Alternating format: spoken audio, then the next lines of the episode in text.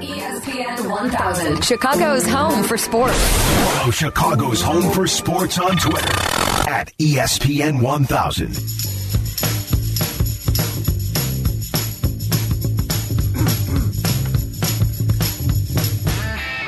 The trade deadline in Major League Baseball came and went and didn't disappoint this year. 10 players who were all stars this year were traded.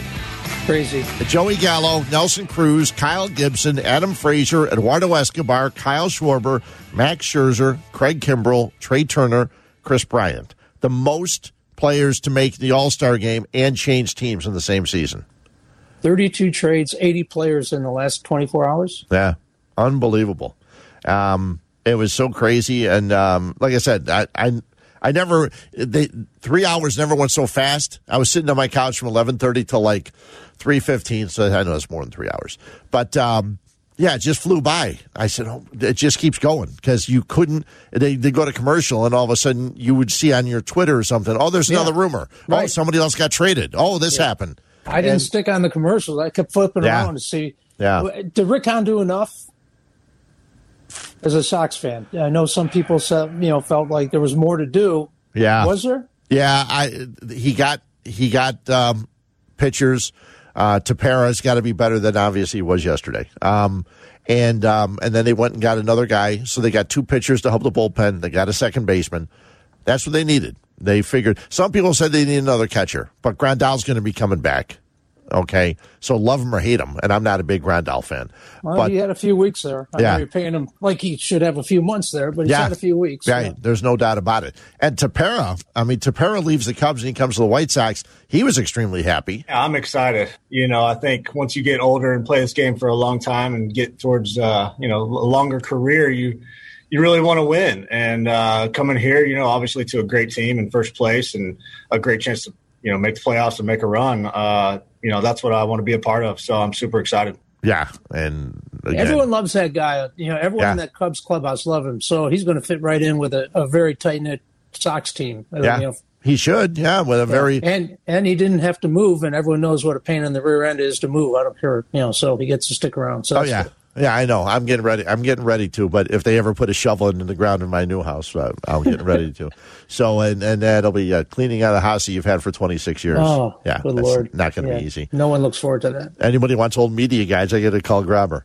Uh, yeah. Oh, They're on eBay already, and he doesn't even know what you have.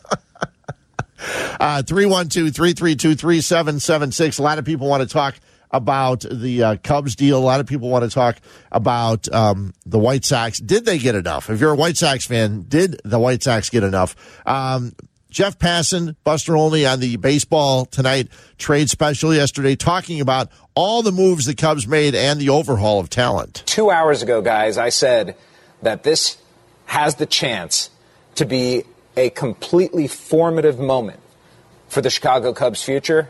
And Jed Hoyer, over those last two hours, the president of baseball operations, has executed on that. He's gotten Nick Madrigal from the White Sox. He's gotten Pete Crow Armstrong, the young prospect outfielder from the New York Mets. But when you look at the amount of talent that the Chicago Cubs are compiling through this unburdening of themselves from these players, it's quite impressive. Yeah, three fourths of the Chicago Cubs infield are no longer members of the Chicago Cubs. The third baseman, the shortstop, and the first baseman are all gone.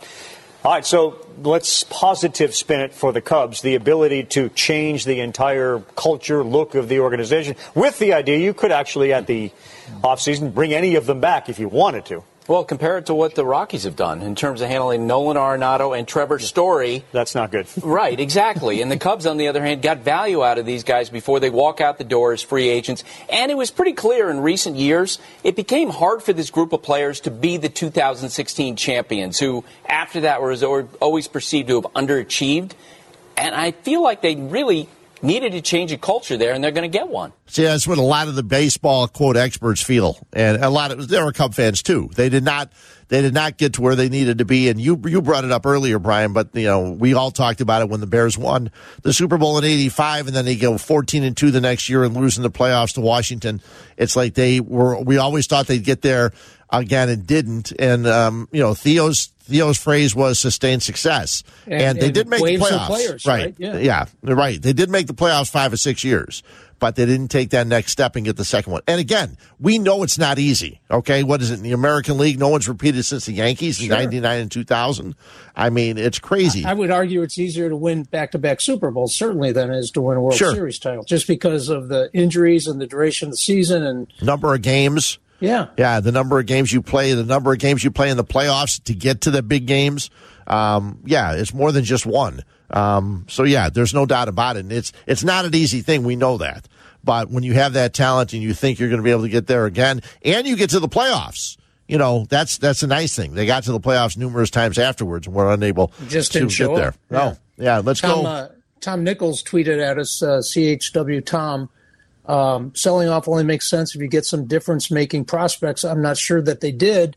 They they did that, and that's the thing. I mean, all you can do is go, like you said, Right. on the experts, the people who follow the stuff, the pipeline guys who rate you know prospects in each organization. And Yeah. at least, at least these deals, they were top twenty prospects in, within the organization, Sure. right? or major league ready players like you know Madrigal and was fourth overall pick in Yeah. the Darvish deal. I mean, there were four teenagers who I'm going to bet I'm going to bet Anthony Rizzo gets four years and 100 million before we see any of those four guys in the Darvish deal wearing a Cubs uniform at Wrigley. Yeah, I mean, just so people know, the from the Giants they got their number nine prospect outfielder Alexander Canario.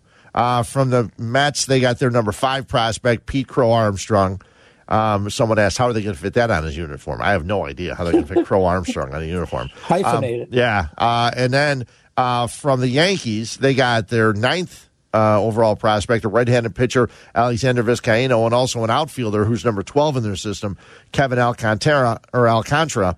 Who's And 19. yeah, so you you did get some guys who at least were high on the list of other teams Right. in their prospect list, which is what you you know the only thing you can do, and you have to hope that your scouts have told you these are guys that have a possibility, if not to make it, can be moved to get other players as you go forward. Let's go out to the phones. We go to Beverly, and what's up, Beverly? Hi, guys. Um, just a couple comments uh, regarding your um, survey on uh, who's at fault for what Yeah. as far as percentages. Um, I'm not going with the players 100%. I'm going with the players and the um, entire organization, mainly Ricketts. Um, I think if they would have signed Castellanos and kept um, um, what's his name? Oh, now I'm doing a blank.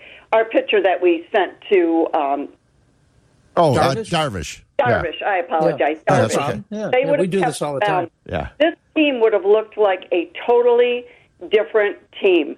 And I think the downfall for the Cubs organization was the marquee network. That took too much money from them. And um, with the pandemic, it just it just didn't work. But I'm not going to blame the players. I know they had the 11 game swoon. I get it, and they're responsible for that and the droughts that they had on and off the other years. But I don't think that uh, the um, organization made the best moves for them either. Well, all the above was an option. It sounds like Beverly, you're going. Maybe everyone gets a little share of the blame, but not the players the least share of the blame. No, I, I again, you know, I'm I'm a diehard Cub fan, and I've watched. I don't even know how many years now. Um, but um, the last it, every year it was it was kind of oh god, the handwriting on the wall where they through these long droughts of not hitting and. You get people on base, and nobody could push them in. Amen. And, Yeah. yeah, it, I mean, I blame the players for that, but um, I thought Castellanos put a real spark in the team for He a while there. did. Yep. Absolutely did. I just would have liked to seen where it would have gone if they would have um, signed him and then um, kept Darvish, because that's to me that would have been um, a whole different ball game, so to speak. But yeah, no, I, I guess I want to give equal share of uh, fault all the way around. But you know, I don't think that. I hope that they would get them all back as far as the three big ones.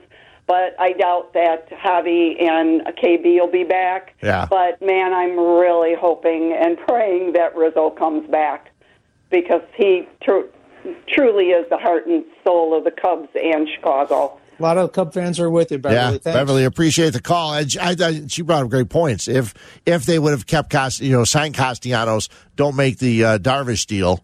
You would not, and it's not only Darvish. And I know people say Victor Caratini was just a backup catcher. He Well, no, was, but yeah, name yeah. one of the backup catchers this year. I mean, Exactly. they're they're all over the place. They've had like five or six guys. It seems like as backup catchers. And if they would have kept those two, it would have also shown the team that they're They interest- committed. Exactly, they're interested in winning, and that would have been interesting. I think. Well, I, I'm, hey, look, I, I was really ticked off that they didn't sign Castellanos Yeah. and keep him around. I mean, I, I pay to see that guy play every day. That's Sure. the type of player he is. Um, but the idea that, you know, Theo jumped ship, saw this coming. The Darvish deal, you know, that told you all the handwriting was on the wall, like Beverly said. Uh, you know, I think Jesse's one of his most salient points was that everyone's to blame. Joe Maddon was everyone got complacent Right. and and even Theo and Jed at the time talked about how the culture's got to change and the hitting's got to change, and so let's fire another hitting coach, batting coach, and yet they didn't. They weren't proactive. You know, they sat thinking this core was going to get back to putting up the numbers that they put up to win a World Series. So I'm with Jesse that you know everyone got a little too comfortable, including the front office, and when Darvish deal was done, I thought, okay, that they're not committed to winning anything this year, and then May happened and kind of forced their hands to at least talk about adding, right? Sure. Yeah, you had you had no choice. You had to do that. Yeah. At that point, when you're still there, you're tied with Milwaukee, and things are going well. And Milwaukee, to, Milwaukee has made great moves too. I oh, mean, Oh, yeah. the Brewers have made some great moves. Their pitchers have all stepped up and played very well. Let's go on out to Barrington and Ken. Ken, you're on ESPN 1000. What's going on? Hey guys, thanks for taking my call. Um, really glad to hear you guys like Madrigal. I, I mean, uh, I I'm not a Sox fan, so I didn't really know anything about the guy, but I was really tired of the Cubs non-contact, especially with runners in scoring position. It was just so maddening to see them load the bases with one or nobody out and not score or only score one run. It was just really aggravating. Um, but what I wanted to ask you was about Patrick Wisdom. Uh, do you think the front office views him as the third baseman of the future or the first baseman of the future, or is he just a guy? Thanks a lot. Okay, we appreciate it. He's not a young guy. No, he's not. He's not a Um, young guy. Um, right now, he's hitting 269. He has Yeah. 16 homers, 29 RBIs.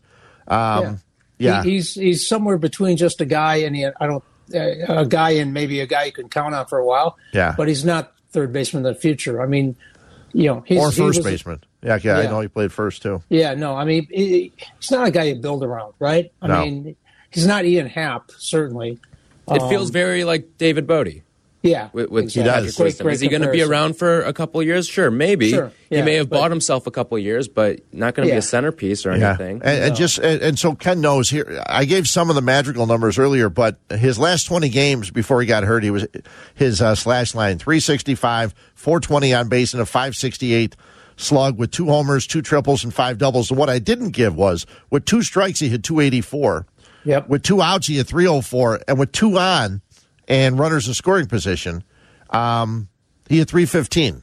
So, you know, he is a guy that puts the bat in the ball. Um, you know, uh, he he he's a he's a nice he's a nice player.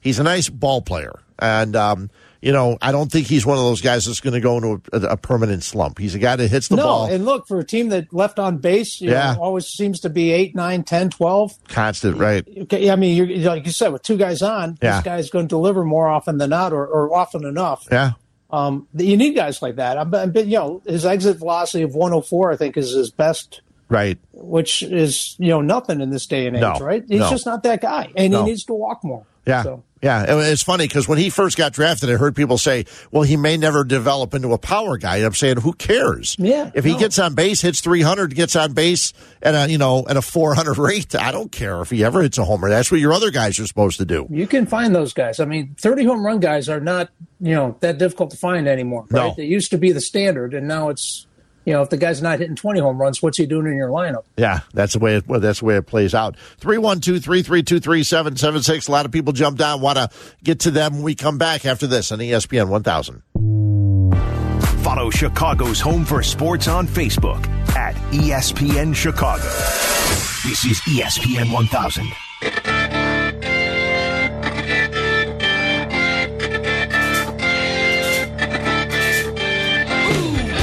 So the White Sox um, made their deals. They get uh, Craig Kimbrel, who got to the uh, ballpark during the game yesterday, and then Ryan Tepera, also Cesar Hernandez, the guy who played uh, second base for the White Sox and hit second. Got a couple hits. He laid down a really nice bunt um, that was trying to bunt for a hit, and uh, he got on base because the Indians, boy, the Indians looked like a grade school team for a while there. one inning. Oh my God! Yeah, defensively in the eighth inning, it was crazy. Ooh. They were going to bunt with Seby Zavala, and there was a, a guy on first. Then there was a, a wild pitch or a pass ball, and then the ball went into the outfield. It's like, oh my lord! There's Mm-hmm. no reason to bunt. So they actually sw- they actually took Zavala away uh, as a hitter with with a 2-0 count and put Zack Collins up, lefty against righty, and Zack Collins stood there, took two pitches, and walked. And um, it was interesting on the post game because Zavala's been struggling at the bat, which they knew he was going to. Um, the people were saying, "Well, it's got to be tough to pinch hit." And Gordon Beckham had a funny line. He goes, "Yeah." He goes, "You you appear to be upset, and then when you walk past the manager, you say thanks a lot because you weren't hitting." You weren't hitting it this way. You weren't going to strike out again. Uh, but Rick Hahn did say, and we'll get right to the calls 312 332 3776.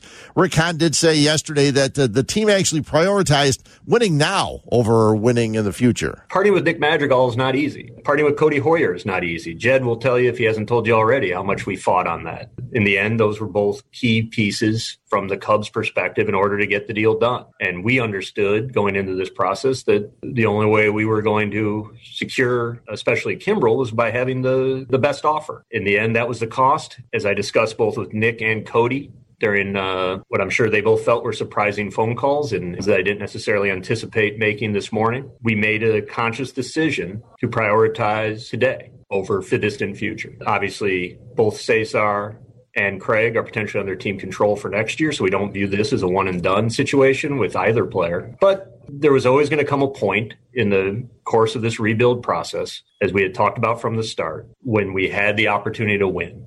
And we had to respect those opportunities and we had to do everything in our power as a front office to maximize those opportunities. And it wasn't going to be easy. We've had to move players in the past that were one when we were at the 180 degree opposite point of this rebuild, that it wasn't easy to move established guys, guys you had long term relationships with, but it was necessary to move the process forward. Today was sort of the diametric opposite of those deals we made back at the winter of 2016, moving players that we had different types of long term relationships with, back to drafting them or acquiring them as kids.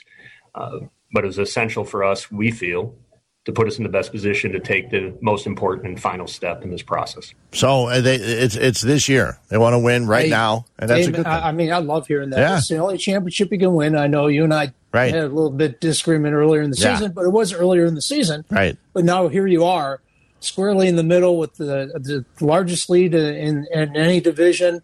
You're in the driver's seat. What can you do to make this team better, to be a good playoff team, a, a team that can make some real headway in the in the postseason? So God bless him for doing it. It, it. It's like when the Cubs gave up Gleyber Torres for Chapman, right? Right, right. I mean, I wanted to give up Schwarber. I didn't want to give up the future. You know, No. I mean, Torres wasn't even here, but I got you know a lot of pushback on that. People still say you wouldn't have won a World Series without Schwarber. I don't know. Maybe you would. Maybe you wouldn't. But you swing for the fences when you feel your team, head of schedule or not, is in a position to win something this year. I think you you do everyone a disservice in the clubhouse if you don't go for it. Yeah, the only question now is how you work with two closers. Um, How you, what Great do you do with Liam Hendriks and Craig Kimbrel? How it's going to work? I would not be surprised if today the White Sox need a closer. And uh, after Liam Hendriks went yesterday, I would not be surprised if Kimbrel came in tonight. But that's up to Tony La Russa now. That's his. That's his job. The GM gives him the players. Now he's got to decide how to use the bullpen. So, and Rick talked about that yesterday, right? He talked Yeah. about how how you manage the the bolstered pitching staff you have, right? So you you've now got you had arguably the best rotation in baseball. Now you've got you've had the best uh, bullpen Right. probably. Now Yep. it's that much better. yeah, it so really now is. it's up to Tony and his staff to figure out innings and and and and personalities and ego. I mean, how do you how do you placate both those guys? You know, Yeah, you know the funny thing, the ego is the one thing that gets you because, listen, they're paying you. If you win as a team, it's going to be good for everybody. Okay, you're getting money. Liam Hendriks knows he, they, he signed a four year deal. Um, so technically, you should just say whatever's good for the best for the team. But I know that as a player and as a guy that comes in like Hendriks does, nothing aggravated him more than giving up the homer the other day. Sure. Uh, in Kansas City, and probably uh, if you watched him yesterday, he was as pumped up as I don't know if I think I've ever seen him.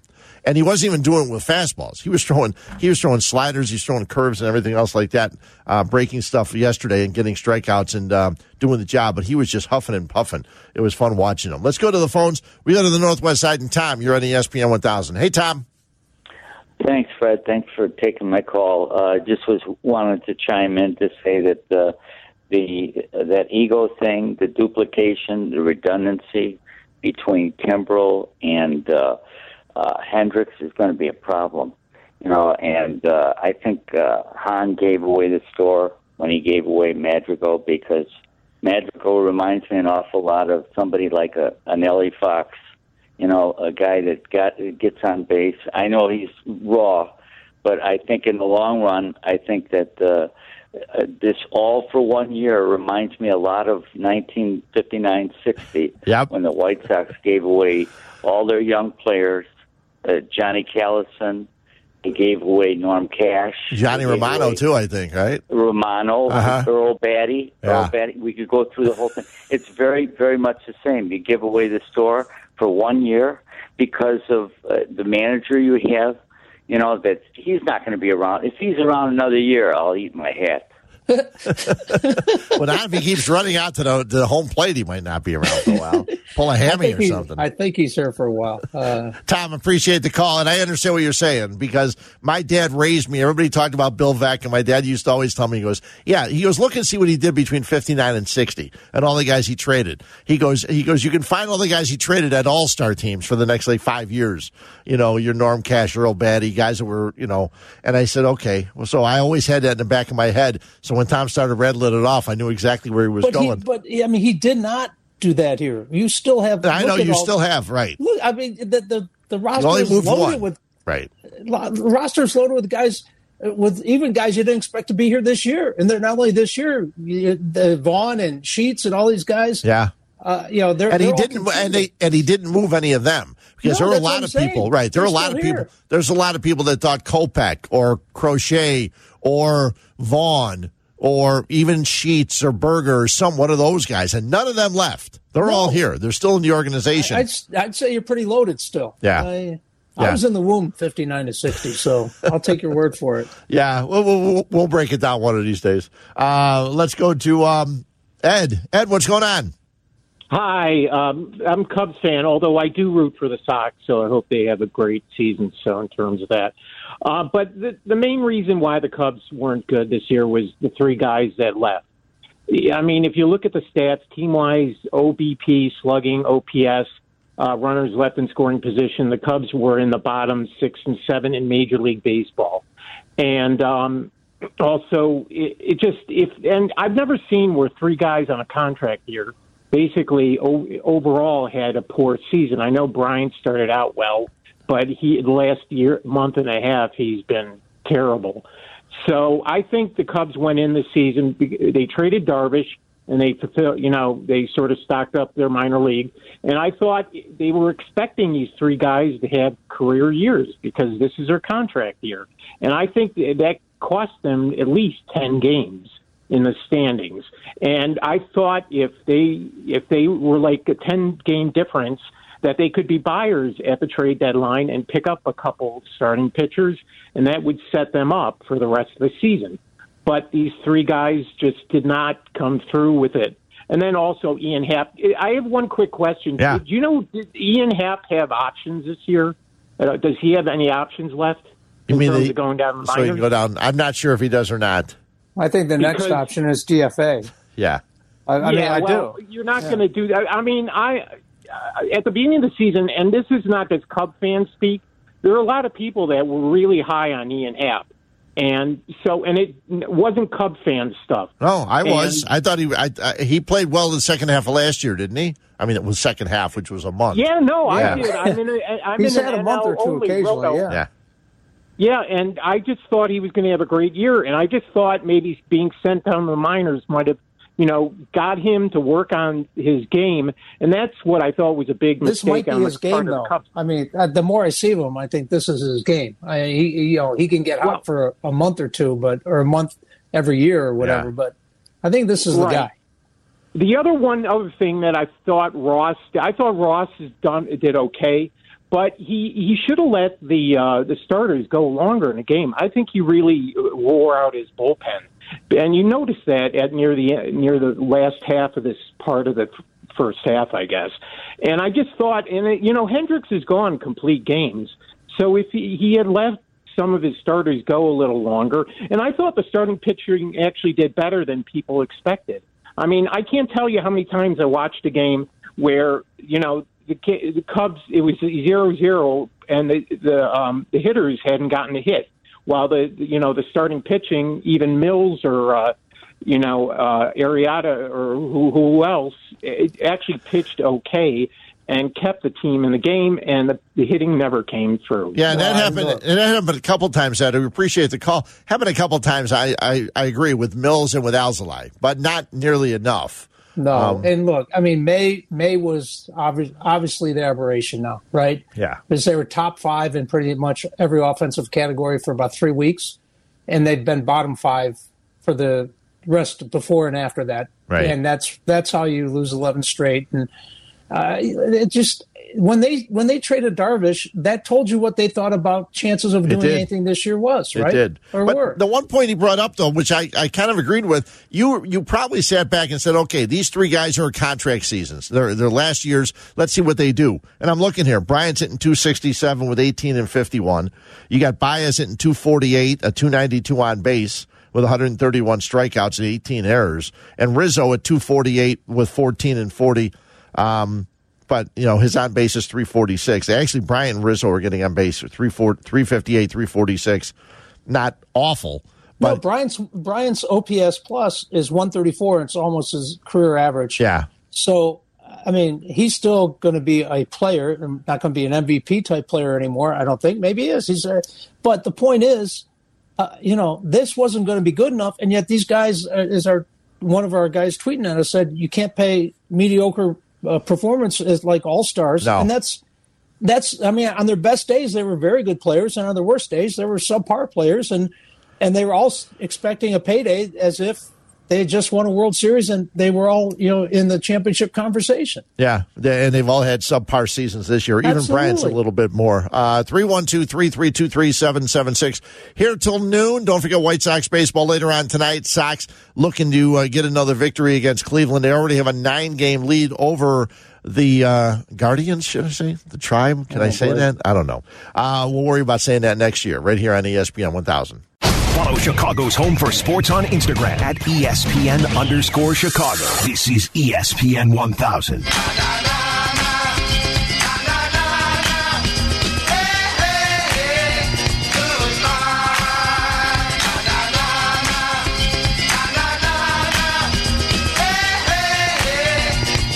You know, it, it's it's weird that Nancy Faust played this years and years ago, and it's actually taken on it took on a whole new life of its own after that. Now it's played Yeah. everywhere. I mean, Yeah, you hear- absolutely. You hear, it all the time, and we'll um, be hearing it out at a guaranteed rate as we get closer to playoff baseball. yeah, yeah. And they had a nice crowd. Was at thirty six thousand last night? Of course, Elvis Night's going to bring him in. Going to pack him in for Elvis Night. Did they drop them from planes? I love Elvis when it's they come. it's weird when it it seems like for some weird reason it rains at on the south side and nowhere else. Yes. It was raining yesterday. I'm going, what the hell? There's no rain called for. Where it's like someone was just spitting on the, the ballpark. Um, I mean, because I looked, I said, it's not raining here. What are you talking about? See, and, and yesterday I thought about, you know, beloved uh, Cub teams. Yeah. But hey, hey, holy mackerel, the Cubs are on their way. Well, they were on their way yesterday to different destinations. Yeah. Well, here we got that. Yeah. Hey, hey, holy mackerel, no doubt about it. The Cubs are on their way. Yeah. Everywhere. Yeah.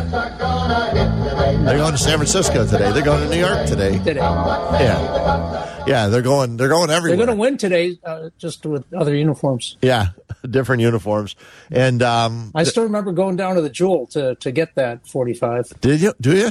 in '69. Uh huh. Yeah. Yeah, it Every was- week that they would have a different Cubs player's photo, and I would get them on a bike and go down there. I mean, for a team that didn't win anything, right. you know. oh, you I know.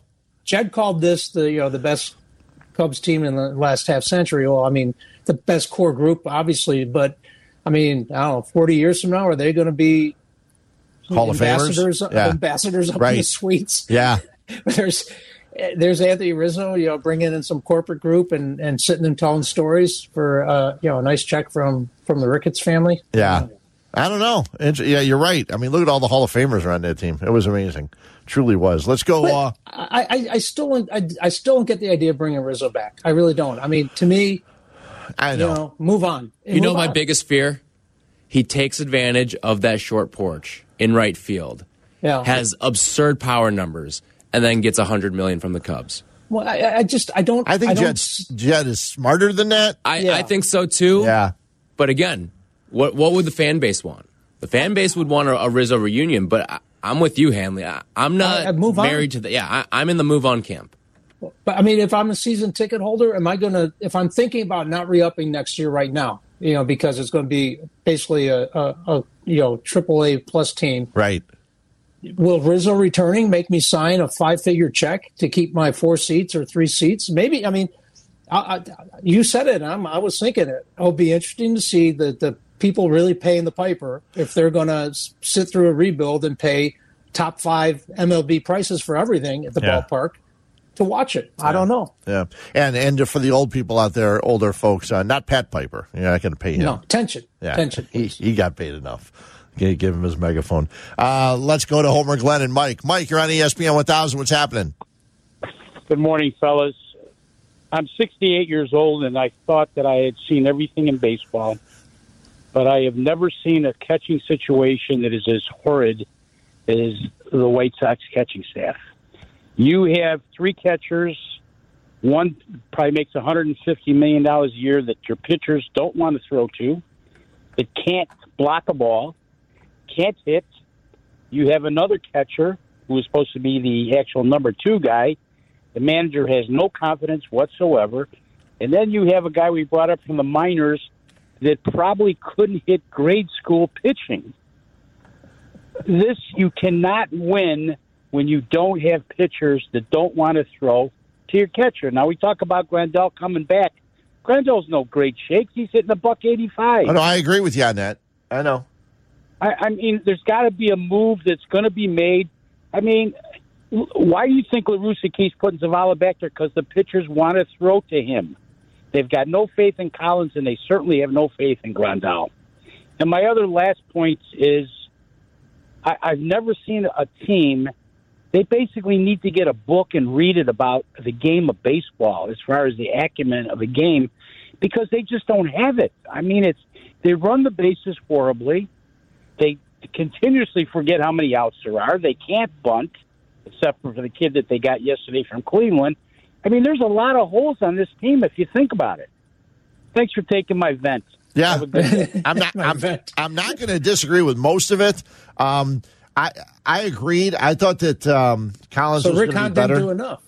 Well, a lot of people think they, they should have got a catcher, but I mean, were, were there any catchers moved out there anywhere? No. You know, uh, there is there is one guy I can't even remember what team he catches for. He used to be with the Giants. Um, he's a really good defensive catcher. Um, oh, here I wanted to get this Patrick Nolan, who uh, works. Uh, he's the editor at Sox Machine, the Sox Machine podcast. He said that Zack Collins' rankings on framing, he's 58 to 58. Now I hate I hate framing stats. Um, blocking balls, he's 53rd out of 58. And preventing steals, he's 47th of 58. He's the worst defensive catcher in the major leagues, and only Sal Perez has been more costly uh, because he's played more games. Um, so I immediately went on to um, Patrick Nolan's um, tweet, and I asked him, I said, where exactly is um, Yasmani Grandal? And he said, he's not as bad as you think. And I said, well, that's hard for me to ima- imagine, but the numbers will say it. Because I don't think Grandal's good at all. And I thought Collins could block it. He's uh, And the caller was right about Seby Zavala. He can't hit. And, you know, the Sox have always had catchers that were good catchers and couldn't hit. Way back to the '80s with Chuck Brinkman, Eddie Brinkman's, um, you know, brother. He couldn't he couldn't hit it all, but he was a great catcher. Uh, was a really good catcher. I don't know if they had framing back in those days. I know they didn't have a stat like that, but um, yeah, they they could have used a catcher, um, but they didn't get one, and now they're going to have to deal with this. They they like what Yasmani Grandal does because of his framing stats and what he gets what he gets on base. He I think the last I checked, he's probably the same because it hasn't changed because he's been hurt. But he was hitting 188 and his on base was 388, um, which is pretty bizarre. Yeah, 188 and 388. He has 60 walks and 64 strikeouts. And he does run into one once in a while. 14 homers, 38 RBIs. But um, yeah, the, the what you're paying him, you, you know. yeah, he's supposed to do a lot more than that. But I mean, everyone celebrated the fact that he was the first guy who wanted to be a part of this, who wasn't coming through the minor league system, right? And Yeah. that, yeah, that he said, "I hey, I see a winning organization." I went, so you get what you get. I mean, I you know that Willson Contreras is arbitration eligible at the end of the season, right? Yeah. Be interesting. You know, I assume they're going to make him a decent offer, and and if whatever the arbiter awards him, they'll give it. To, I, you know, I know framing has been an issue with him, but Yeah. was there any conversation between Rick and Jed about that? You know, expanding some deals. Yeah, I remember the pitcher's name now, or the catcher's name now. Austin Hedges is the guy I was thinking about. He's I played that course a few times. Did you? Yeah, that's pretty good. He, yeah. um, yeah, he's only making three point two eight million dollars. Um, he he's really a heck of a, a heck of a catcher, really good defensive catcher, and his he's he's got a minus WAR, and I think he actually plays for he played for Cleveland or is with Cleveland, so he may even be on the on the field today. He's another guy that can't hit. 161. It's like if you if you can ever find a catcher, that's why Contreras is so valuable, um, because he can do both. Sure. You know, and and you know all the intangible stuff Yeah. too, right? I mean, Yeah. he gets in a pitcher's face. He, uh, I know everyone says this guy for since he got here, uh, even when he was hurt, would sit in on those pitchers meetings, and and you know he wanted to learn everything, right? I mean, he he wanted to know the game inside and out and the staff inside and out. So you, I mean, you can't. That that that tells you what kind of player he is. Here's the other thing. Now the trade deadline's gone. You wait to see all the waivers. Everyone's going to be put on waivers. Yeah. Everyone's going to be put on waivers Sure. and you'll see who clears and who doesn't, and then you'll start making these these waiver type deals. You know, so maybe pick up a defensive catcher for for you know nothing in another week or two. Who knows? Yeah, they may. I, I just think with with Grandal coming back, they're just going to let him him come back and catch. He had he had a hard time the last year and a half. I have not liked him behind the plate, and it doesn't seem that many of the pitchers are really fans of him. But they love No. what Seby Zavala does. He just can't hit the ball, and um, That's not their concern. no, it's not. And and to be to be really honest, it shouldn't be.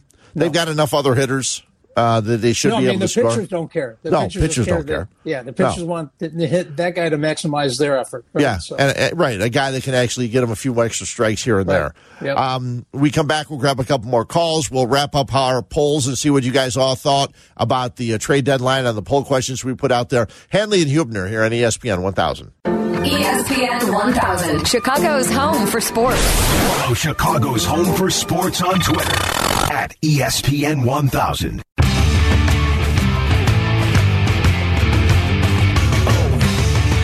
Ah, the 16th Fantasy Football Championship presented by Miller Lite coming your way at 115 Bourbon Street Saturday, August 21st. And this year, the top fantasy player this season wins a brand new Janus motorcycle, awesome looking bike. Uh, special guests include Field Yates, ESPN fantasy expert. You get gambling advice from the guys from the odds couple, Mike North and Carmen DeFalco. Also a live fantasy football draft. Bears preseason viewing party as their Bears are playing a noon th- game that day. Tickets are on sale right now, $20 at E ESPN Chicago FFC.com. The ESPN 1000 Fantasy Football Convention starts at 8 a.m. on August 21st. Live music from The Noise. Also, the sponsors, um, Prop Swap, Hooters, Bettenhausen Automotive, and Janus Motorcycles, also 3 Chi. And uh, that is coming up, and the guys are all geeked up.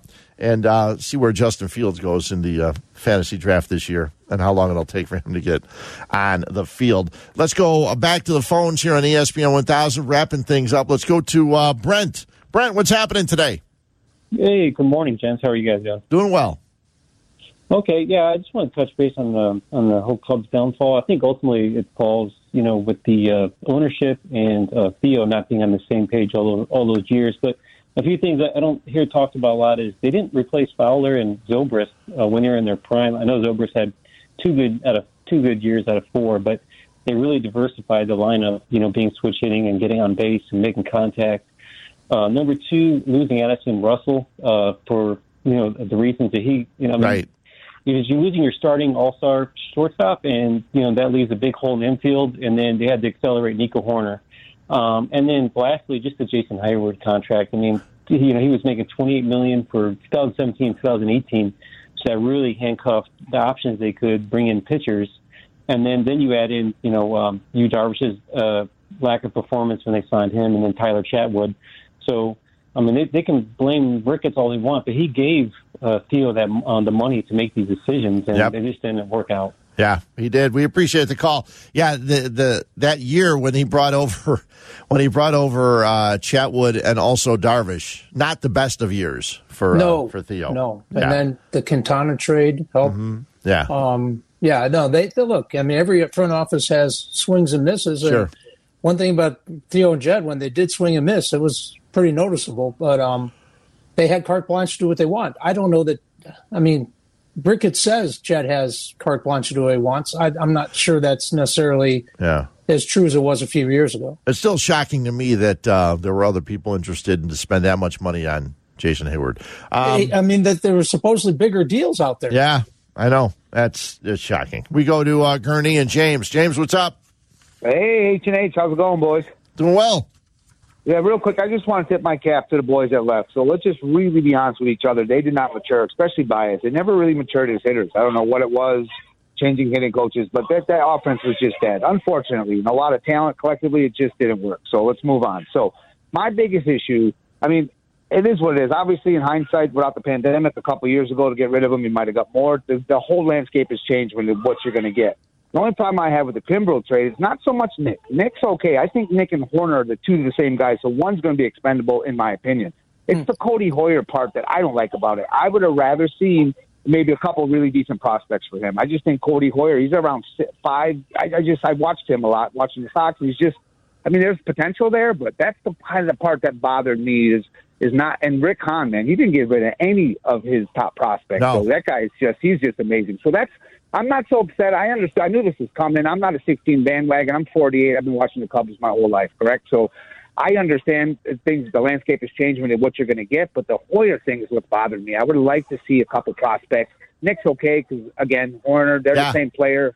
So that's what I'm saying. You guys are doing a great job. What do you think, boys? Enjoy the rest of your day. Thanks, James. It's funny that that Hoyer brings in Heuer and they're, they spell differently, but yeah, the Codi Heuer from last year, everybody loved, but this year he's not been pitching that well. So we'll have to Well, wait and it's see. interesting. Rick Hahn said with a straight face that he and Jed Hoyer really, you know, battled on over the over those guys. throwing Heuer in on that yeah. deal. Uh huh. I mean, know. in ISU with the five one two ERA this year, you know, I'm reading some people say, well, he pitched better than the numbers, and you said no, no, Uh-uh. thank you. No, no. No. He, he, he, him and Bummer both have a tendency of lead, leaving the first guy they face get on base. Quickly, we got a minute. Let's see if we can wrap up these polls uh, real quick. Uh, emotions aside, did Cubs president Jed Hoyer do a good job with his deadline deals? What'd they say, Tyler? About 59% say yes, that they are happy with the moves the Cubs made over the, the past day or two. Okay. Okay. Uh, White Sox GM Rick Hahn's deadline deals were what? Great, good, too costly, or check back in October? The majority are saying great, 41.5%. That's followed by good at about 32. Check back in October at 20 and too costly at 6%. Okay, and the last one: Who's most to blame for the Cubs dismantling? Ownership, front office slash coaches, players, or all of the above? People are most frustrated with ownership, 37%, closely followed by behind by all of the above at 36%. Then players at 21, front office coaches at 5. Yeah, Hmm. uh, it's enough of the hitting coaches. We got to go, Brian. Uh, I want to shout out to Angry though. He tweeted the uh, W flag with TF and a question mark Yeah, flying above that was good. Field. Me and Xander will be here tomorrow. We'll be breaking it down for you here on ESPN 1000.